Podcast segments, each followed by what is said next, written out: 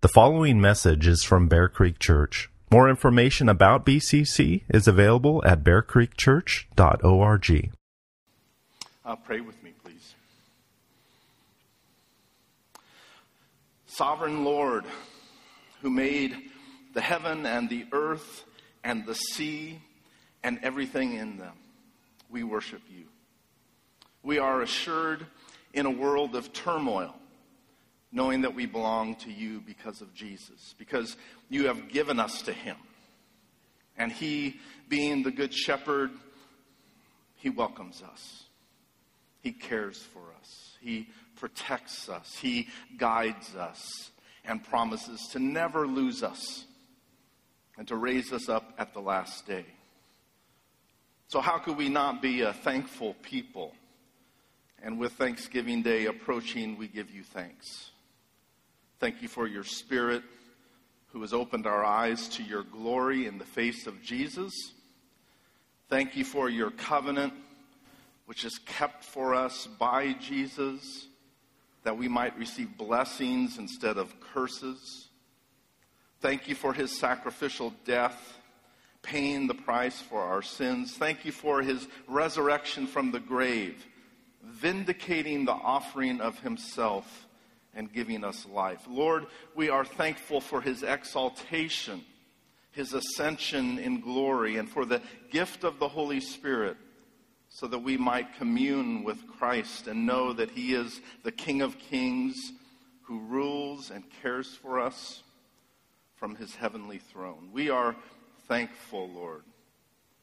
Thankful that Jesus is coming again that every knee will bow, every tongue will confess that he is Lord over all. We're thankful that Jesus is victorious. That with this perspective, we can rightly read Psalm 2 and know that the arrogance of earthly kings and presidents is met with your heavenly chuckle. Lord, this is the perspective we need. To know that you are King of kings you do all things well, that the threats to our freedoms are ultimately puny, that our ultimate kingdom is your kingdom. The gates of hell may make a great noise, but they will never prevail. So help us to be good citizens, good representatives of you in this upside down nation and world. Give us a right vision of your sovereignty, that any disappointments in our culture and government won't result in depression or fear or despair, but instead hope and joy that can only come through Jesus. So we ask that you would give us unity of heart and mind and make us bold. We pray in the name that is by the authority of Jesus. Amen. We'll go ahead and turn in your Bibles to Acts 4. We'll be reading verses 13 to 31. You know, in um, one of our men's groups this week, a brother said something along the lines of, Wouldn't it be great to be like that church in Acts? And then he read from the end of chapter 2, pointing out their devotion their devotion to God's word and their devotion to prayer and their devotion to each other how they cared for one another, how they loved one another, pointing out the, the beautiful unity that seems to be so rare in our churches today. And it is rare, of course, because we continue to struggle with sin. Sins that soon become evident in Acts. Next chapter, in fact. We'll get there. So, this early church was not perfect, but still, there is this example of genuine Christianity. A lot of preachers of the past, when they're going through Acts, that's what they call this. This is genuine Christianity that we're looking at, modeled for us, something we should desire and pray for. Well, it's been a couple of weeks since we've been in Acts, so quickly, what have we seen so far? Well, we've seen Jesus promising the Holy Spirit before he ascends into heaven. We've seen the effect of God's word and the teaching of Jesus upon the apostles, we've seen that even though Jesus is gone, he's not absent. That he is the one the apostles appeal to as they cast lots and pray, Lord, you know, show us your choice of the apostle who will take Judas's place. And Jesus does so. And then the great day of Pentecost, and the Holy Spirit is poured out upon these disciples, and 3,000 people are saved. Incredible. We've seen the incredible transformation of Peter as he boldly preaches, confronting those who had Jesus crucified, confronting them with their guilt, cutting them to the heart, and then graciously offering salvation to everyone who calls on the name of Jesus. We've seen that Pentecost is the beginning of a new era. It's a massive event in redemptive history. It's prophesied by Joel where all of God's people, not just kings, not just prophets, women, children, young and old, all of God's people receive a permanent indwelling of the Spirit to equip them, to equip them for ministry, to pro- proclaim the gospel. This event is the this event of Pentecost. It was the beginning of the end. It's the start of the last days, which we're still in today, and which will eventually lead to the great and magnificent day of the Lord that Peter preaches about. And, and their message is our message. Jesus is coming. People are guilty. They need to see and repent and look in faith to Jesus.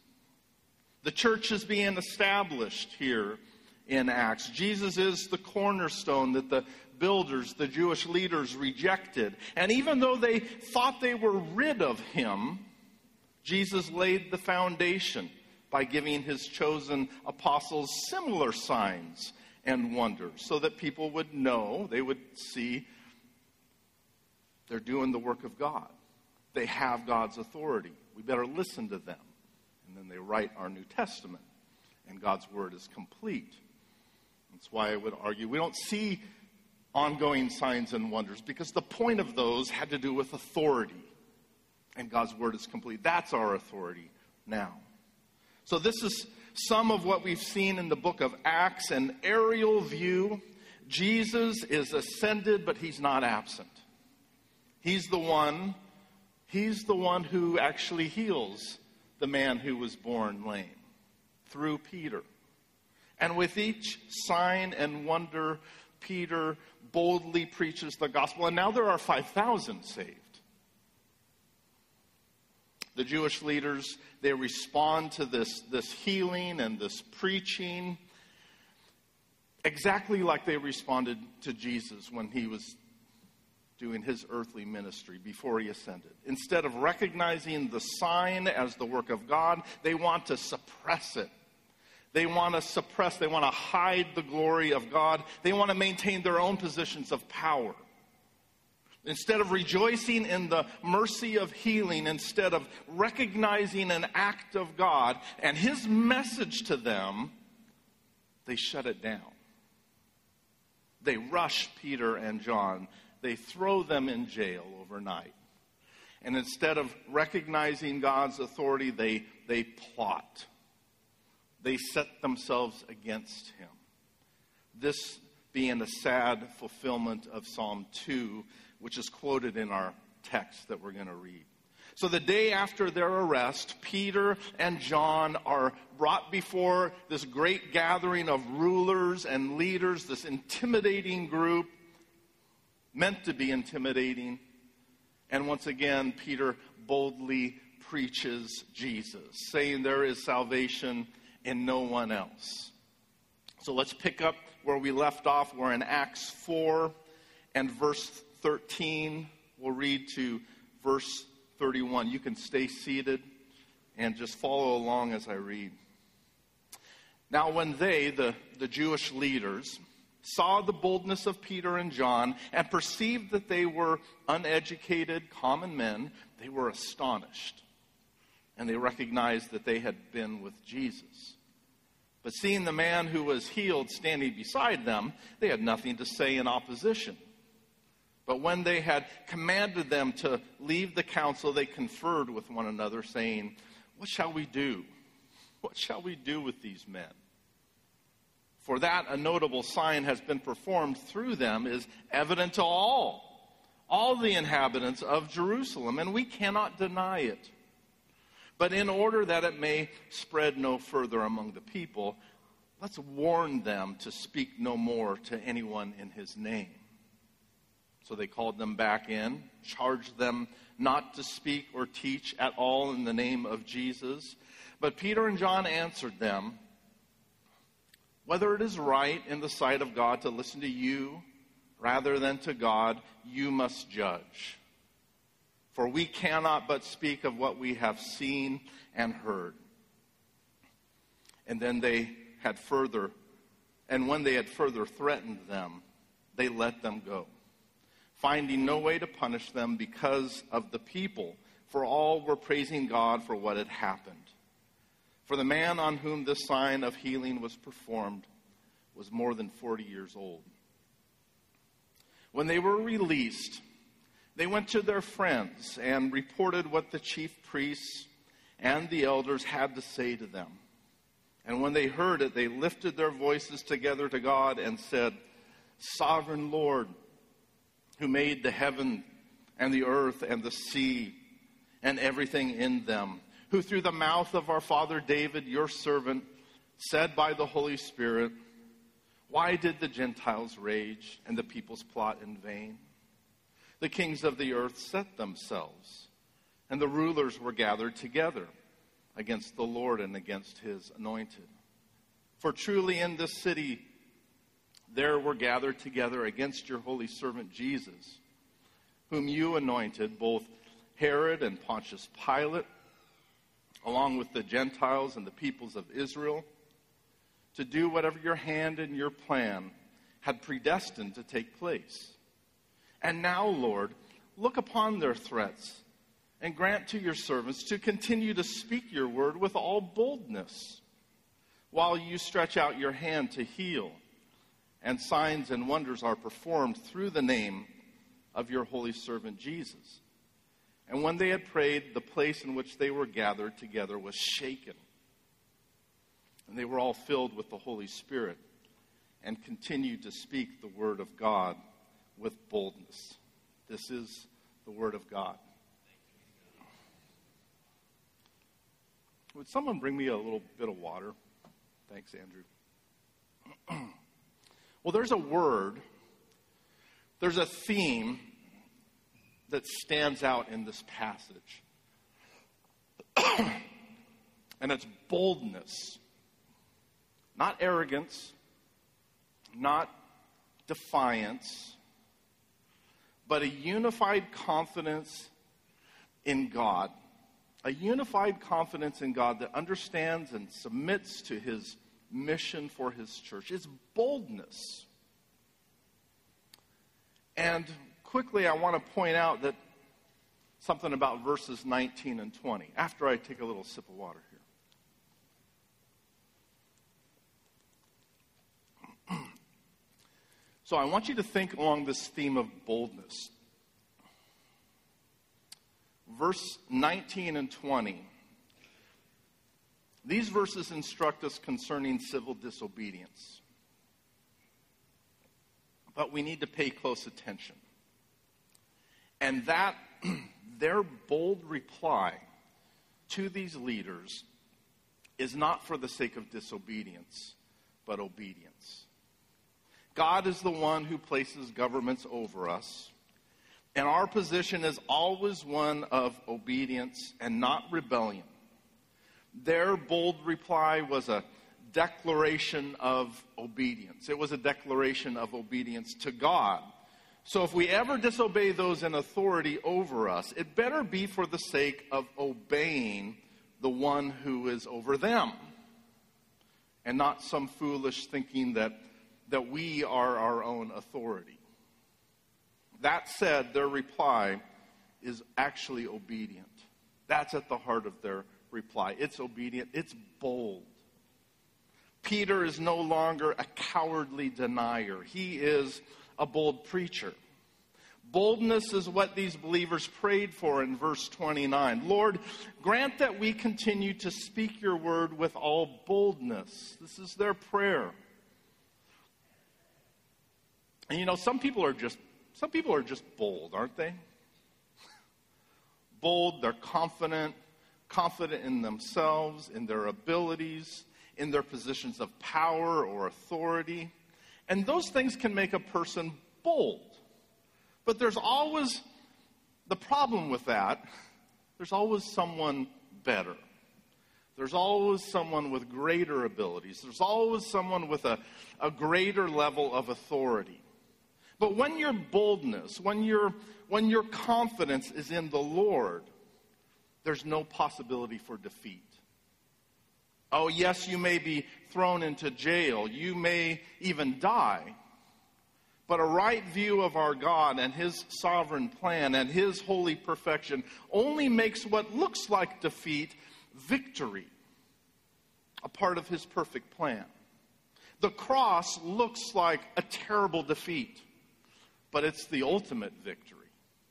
And for you, what can separate you from the love of Christ? Tribulation, distress, persecution, how about famine or nakedness or sword? No, in all of these things we are more than conquerors through him who loved us. For I am sure that neither death nor life, nor angels, nor rulers, nor things present, nor things to come, nor powers, nor height, nor depth, nor anything else in all of creation will be able to separate us from the love of God in Christ Jesus our Lord. Now that's confidence, right? That is, this is the truth that ought to make us bold. I want to think about boldness, the boldness of this early church. I want to consider how we might also be bold. And an obvious instruction to us is prayer. Are you praying for this godly boldness? Remember, if we, if we crave a, a genuine Christianity, one that we see and admire in this early church, then, then Acts 2.42 is something we need. Genuine Christianity is devoted. It's devoted to the teaching of God's word. It's devoted to the breaking of bread. It's devoted to prayer. Peter and John, they're thrown into jail overnight. They were threatened. And when they were released, what did they do? They went to their friends. They went to their brothers and sisters in Christ. There's unity. There's connection. There's a genuine connection that rejoices with those who rejoice and weeps with those who weep. We're not bold individually. We are bold as his church, a church that prays. For them, persecution has begun. And in response to this, they prayed. They prayed a prayer that references God's word in Psalm 2. And they prayed for boldness. Look at verse 29. And now, Lord, look upon their threats and grant to your servants to continue to speak your word with all boldness. They prayed for boldness, boldness to keep speaking the truth of the gospel in an atmosphere of persecution where they were threatened. Threatened by the very people who only weeks ago had Jesus crucified, threatened by people who they know carry out their threats. How bold is this prayer? Think about how they might have reacted. They're not praying for protection here. They didn't even leave. They didn't leave. Remember, most of the apostles, they're not from, they're Galileans. Jerusalem's not their home. They, they could have gone home. But Jesus told them to be his witnesses, beginning with Jerusalem, and then Judea and Samaria, and then to the ends of the earth. Their prayer is bold, and they prayed for more boldness to continue the work of Jesus in Jerusalem. How might we justify something else? Certainly, there were, there were children among the. I think when it mentions 3,000 and 5,000, it's just referencing the men. So there's much more, and there's children, there are vulnerable family members. What about their safety? It's right to consider their safety. What about their protection? Aren't these, aren't, these are godly concerns. Safety, protection, Lord, save us. Lord, we're being threatened. They may imprison us. They may torture us. They might execute us. Lord, please give us wisdom to know how to respond. Lord, please protect us. That would be a godly prayer, too. It wouldn't be wrong for them to have these concerns, to pray in this way. But what does it say about their faith when we read, Lord, give us even more boldness? Give us more boldness to continue doing what will eventually lead to such persecution if we want genuine Christianity, if we want to be like this early church, then we need this kind of boldness. We need to keep praying for more. And of course, this kind of boldness is only because of the Holy Spirit in us. Verse 31 tells us that they were filled with the Holy Spirit and continued to speak the Word of God with all boldness. It's the only explanation. People don't tend to put their lives at risk and then ask for more and do it with joy. This is the work of God. His Holy Spirit working in the lives of His people. Yes, there is a natural kind of boldness with people. One that might say, you know, though they all fall away because of you, I will never fall away. Even if I must die with you, I will not deny you, Jesus. That's bold, isn't it? Willing to die. It's a bold statement that I'm sure Peter meant, but his self confidence wasn't enough. As a few days later, he cowers to the questions of a servant girl and denies Jesus and isn't so bold.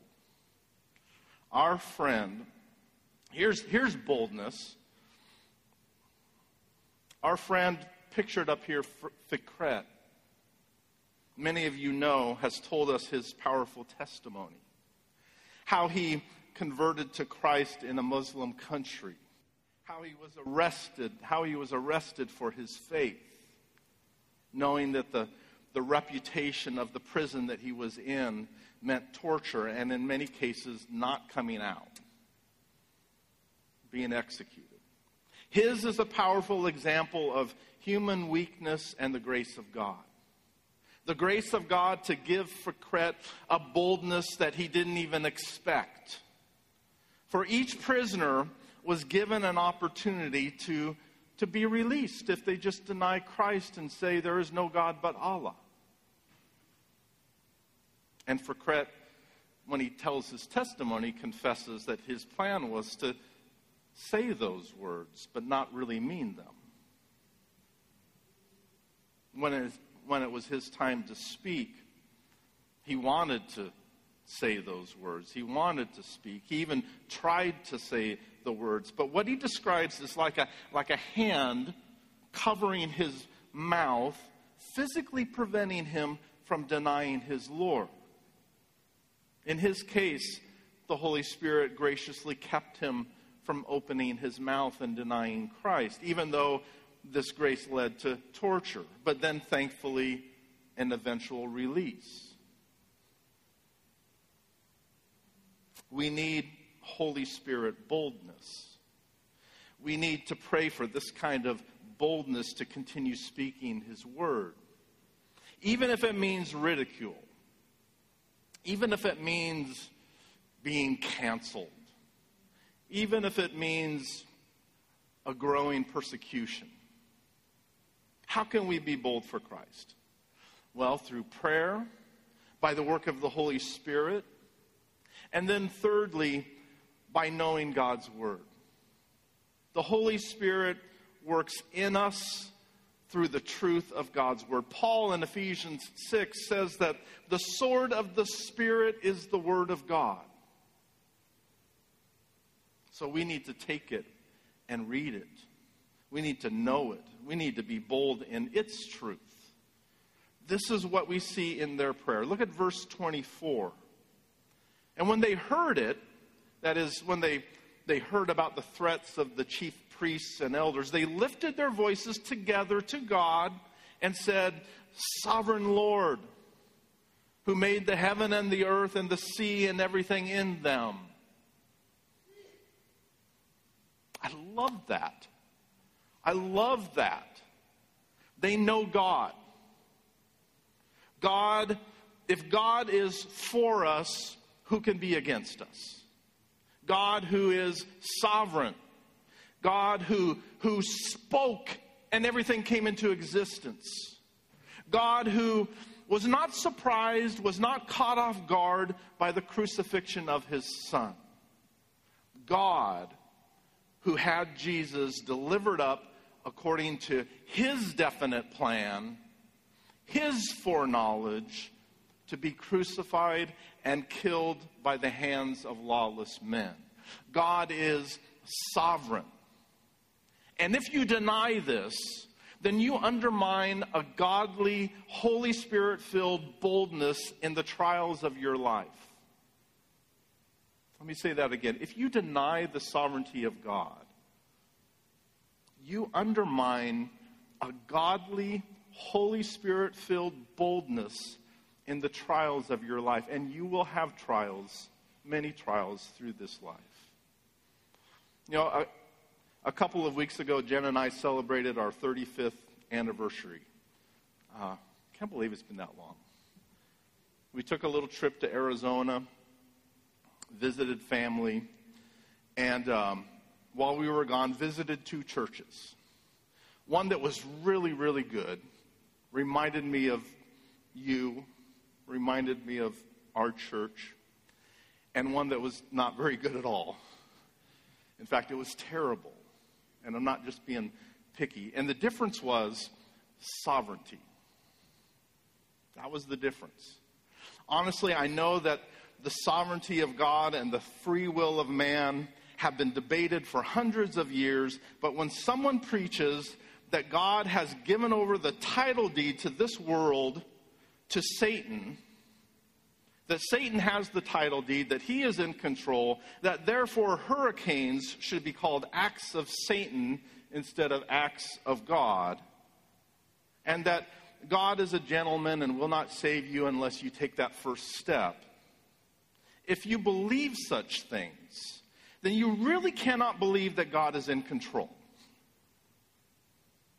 You can't simultaneously say, like every Christian will say, especially in times of trouble, God is on the throne. You can't believe that stuff and say that. They're mutually exclusive. Satan Satan gets the blame because he's the one who has the title. You can't say that. No, God declares, I form light and create darkness. I make well being and create calamity. I am the Lord who does all these things. And this isn't to say that Satan isn't responsible for some terrible things, but God is sovereign. God was sovereign over the most terrible thing of all the murder of his son. And Herod and Pontius Pilate and the Romans and each one that cried out, Crucify him, they were responsible. God's sovereignty does not deny human responsibility. Again, there is, there is real human authority. And then there's God who writes his story. Satan is given authority by our sovereign God. We see this in the book of Job. God is the one who, who presents his servant Job to Satan, and God is the one who gives limits to what Satan, what his authority is, what he can and cannot do, saying, Behold, all that he has is in your hand, Satan. Only against him do not stretch out your hand. You can, you, and that's where it started. You can take his stuff, but just don't hurt him. So Satan went out from the presence of the Lord. God is sovereign. If you wrestle with this, keep wrestling. It's hard. Yes, it's hard to comprehend. I'd love to talk with you about it. I love this topic. I love it because I've dealt with my own sufferings in life, and the sovereignty of God is crucial.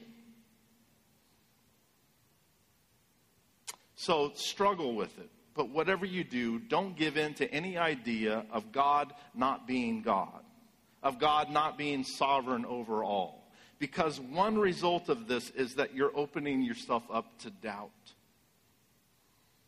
If God is not the sovereign Lord who made the heaven and the earth and the sea and everything in them, if this is not who He is today, then the raging of the Gentiles and the plots of people and the rebellion of earthly rulers are a very real threat. And these early believers in Acts were only optimistic, maybe, in praying, for truly in this city there were gathered together against your holy servant Jesus, whom you anointed, both Herod and Pontius Pilate, along with the Gentiles and the peoples of Israel, to do whatever your hand and your plan had predestined to take place. If God is not the sovereign Lord who predestines everything that occurs, then your boldness is not in Him. And it's more likely that you'll be like self confident Peter before the cross than the bold Peter in Acts. Know God. Know God. Rightly know His Word. And if you know God, then you know that all of the evil things going on in this world, all of the, all of the arrogance of our leaders, all of the terrible decisions, the double standards, the injustices, the corruption, none of this is out of his reach. Yes, it's mysterious, but it's according to his plan more and more, I love Psalm 2, which is what these believers quote in their prayer. Directly, this psalm um, applies to Jesus and how the rulers of his day plotted and set themselves against him and had him murdered. But it's also a description of God's position in our day. Because every generation has these kinds of arrogant leaders. Look at this quote from Psalm 2 in our text and see if you recognize the same thing in our day. Why did the Gentiles rage? Do you see that sense of raging? I often ask, what do they actually want? Is there anything positive that they're after? It's just raging. Why did the Gentiles rage? The people plot in vain. The kings of the earth set themselves, and the rulers were gathered together against the Lord and against his anointed. This is the reality in our day. Does it make you nervous? It shouldn't. It shouldn't if you know that God is sovereign. If you know the psalmist's reply, his reply is, He who sits in heaven laughs. The Lord holds them in derision. This is your God. Then he will speak to them in his wrath and terrify them in his fury, saying, As for me, I have set my king on Zion, my holy hill our greatest threat is to God laughable.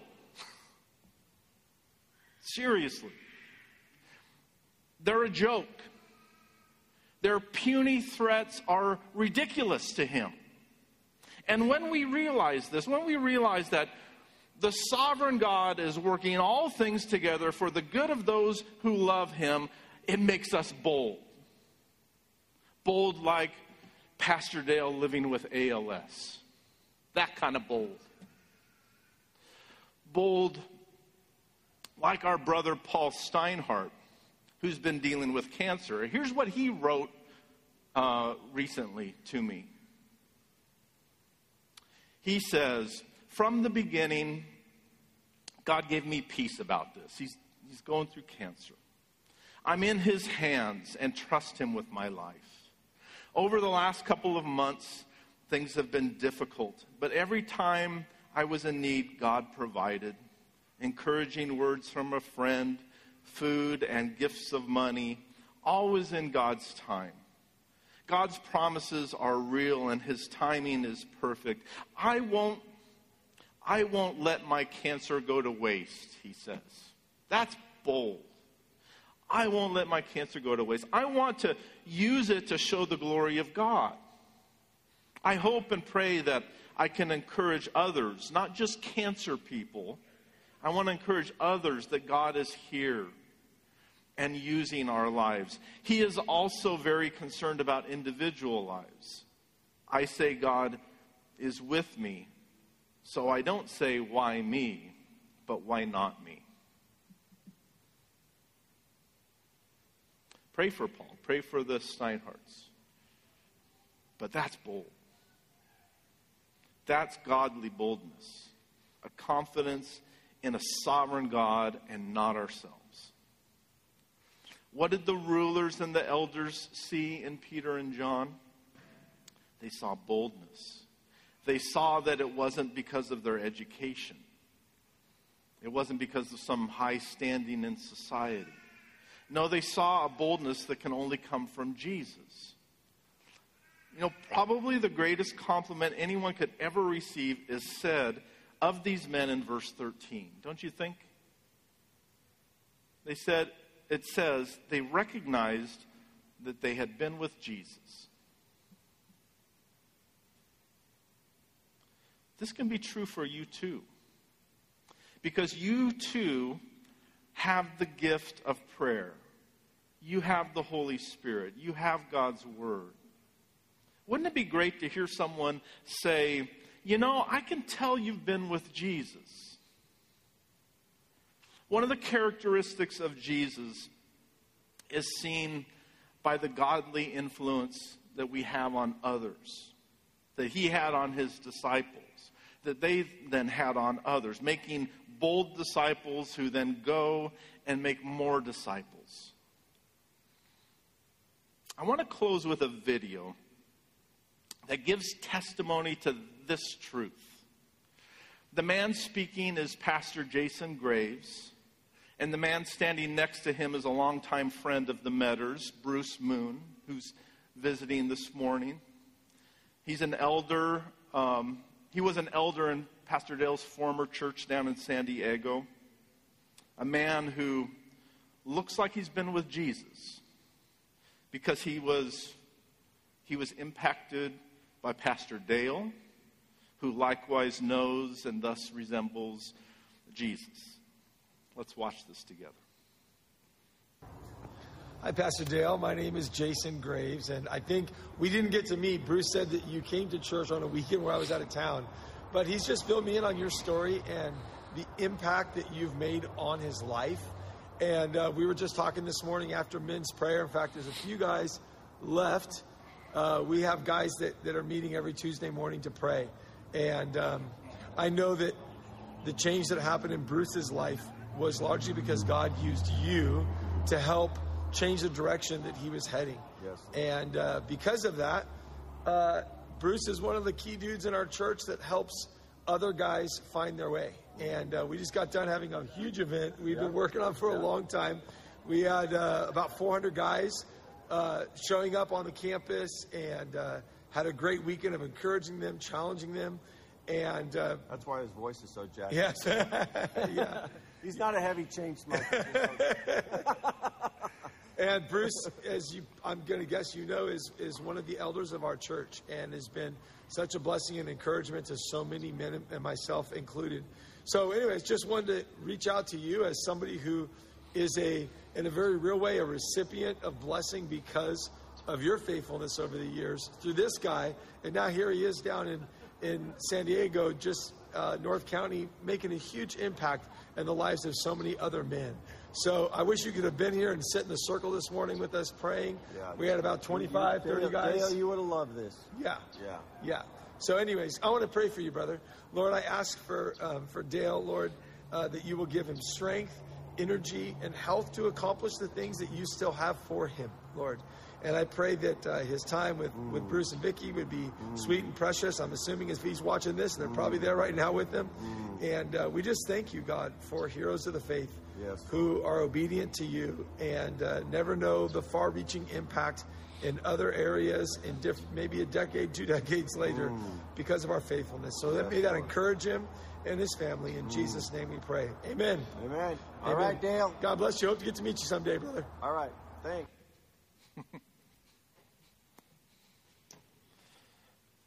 Wasn't that great? Yeah.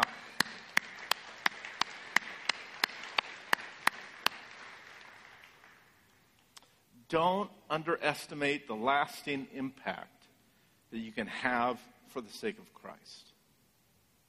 You don't realize how many people you affect, that you touch. God is sovereign. All things are in his hand. So be bold in him, which means be constant in prayer as a part of Christ's church. Walk with the Spirit, opening the various doors of your life so that he might fill you and equip you. And keep growing in knowing God through reading his word, studying his word. Let's let's pray together. Sovereign Lord, who made the heaven and the earth and the sea and everything in them, make us bold.